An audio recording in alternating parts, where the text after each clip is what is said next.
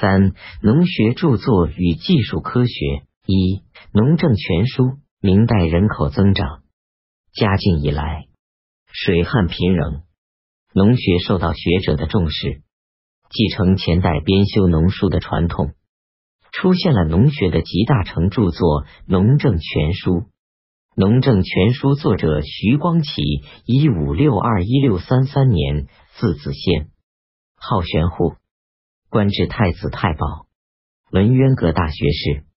入仕前即与传教士利玛窦等人相往还，译著《几何原本》等西方科技著作。晚年著《农政全书》六十卷，分农本、田制、农事等十二门，以汇集古农书的记载为主，辅以作者本人的经历和述评。书中集中水利，以能否灌溉作为区分成田、荒田的标志。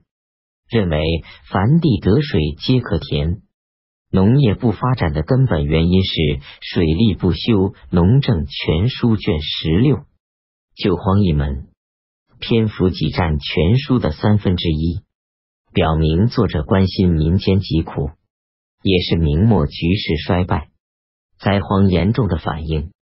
明代自美洲经南洋输入玉米、番薯、马铃薯。花生、烟草等多种农作物，《农政全书》详细记述了番薯的种植、贮藏、加工法，讲到番薯育苗越冬、剪茎分种、扦插、窖藏、干藏等技术，是最早系统介绍番薯种植法的著作。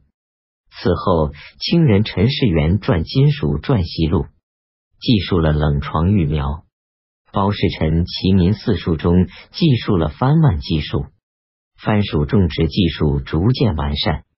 木棉的种植至明朝已有数百年历史，种植法于农书中屡见记载，但《农政全书》首次把种植经验总结为精简和早下种、深根短干、稀科肥庸的十四字诀。《农政全书》中论除黄的文字虽然不多，却是徐光启实地考察的结果。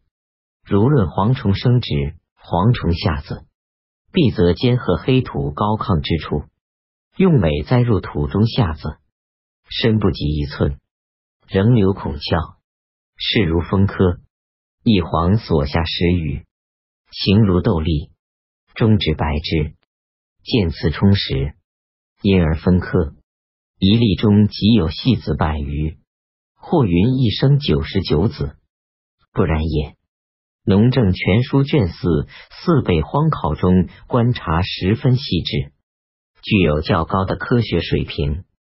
全书中还注录太溪水法，采自徐光启义传教士熊三拔著水法本论，其中介绍的集水句。龙尾车、恒生车、玉衡车等，在我国农村流备极广。明清两代，农学著述极多，据不完全统计，明代有一百余种，清代超过二百种。名人的名著还有况凡《便民图纂》、马一龙农说、耿银楼《国脉农天》、敛川沈氏的《沈氏农书》。清代有张吕祥《补农书》、杨申《治本提纲》、潘增仪《潘丰玉庄本书》、李彦章《江南催耕客道篇》等。这些著述从不同角度研究农业生产技术，对农学的发展做出了贡献。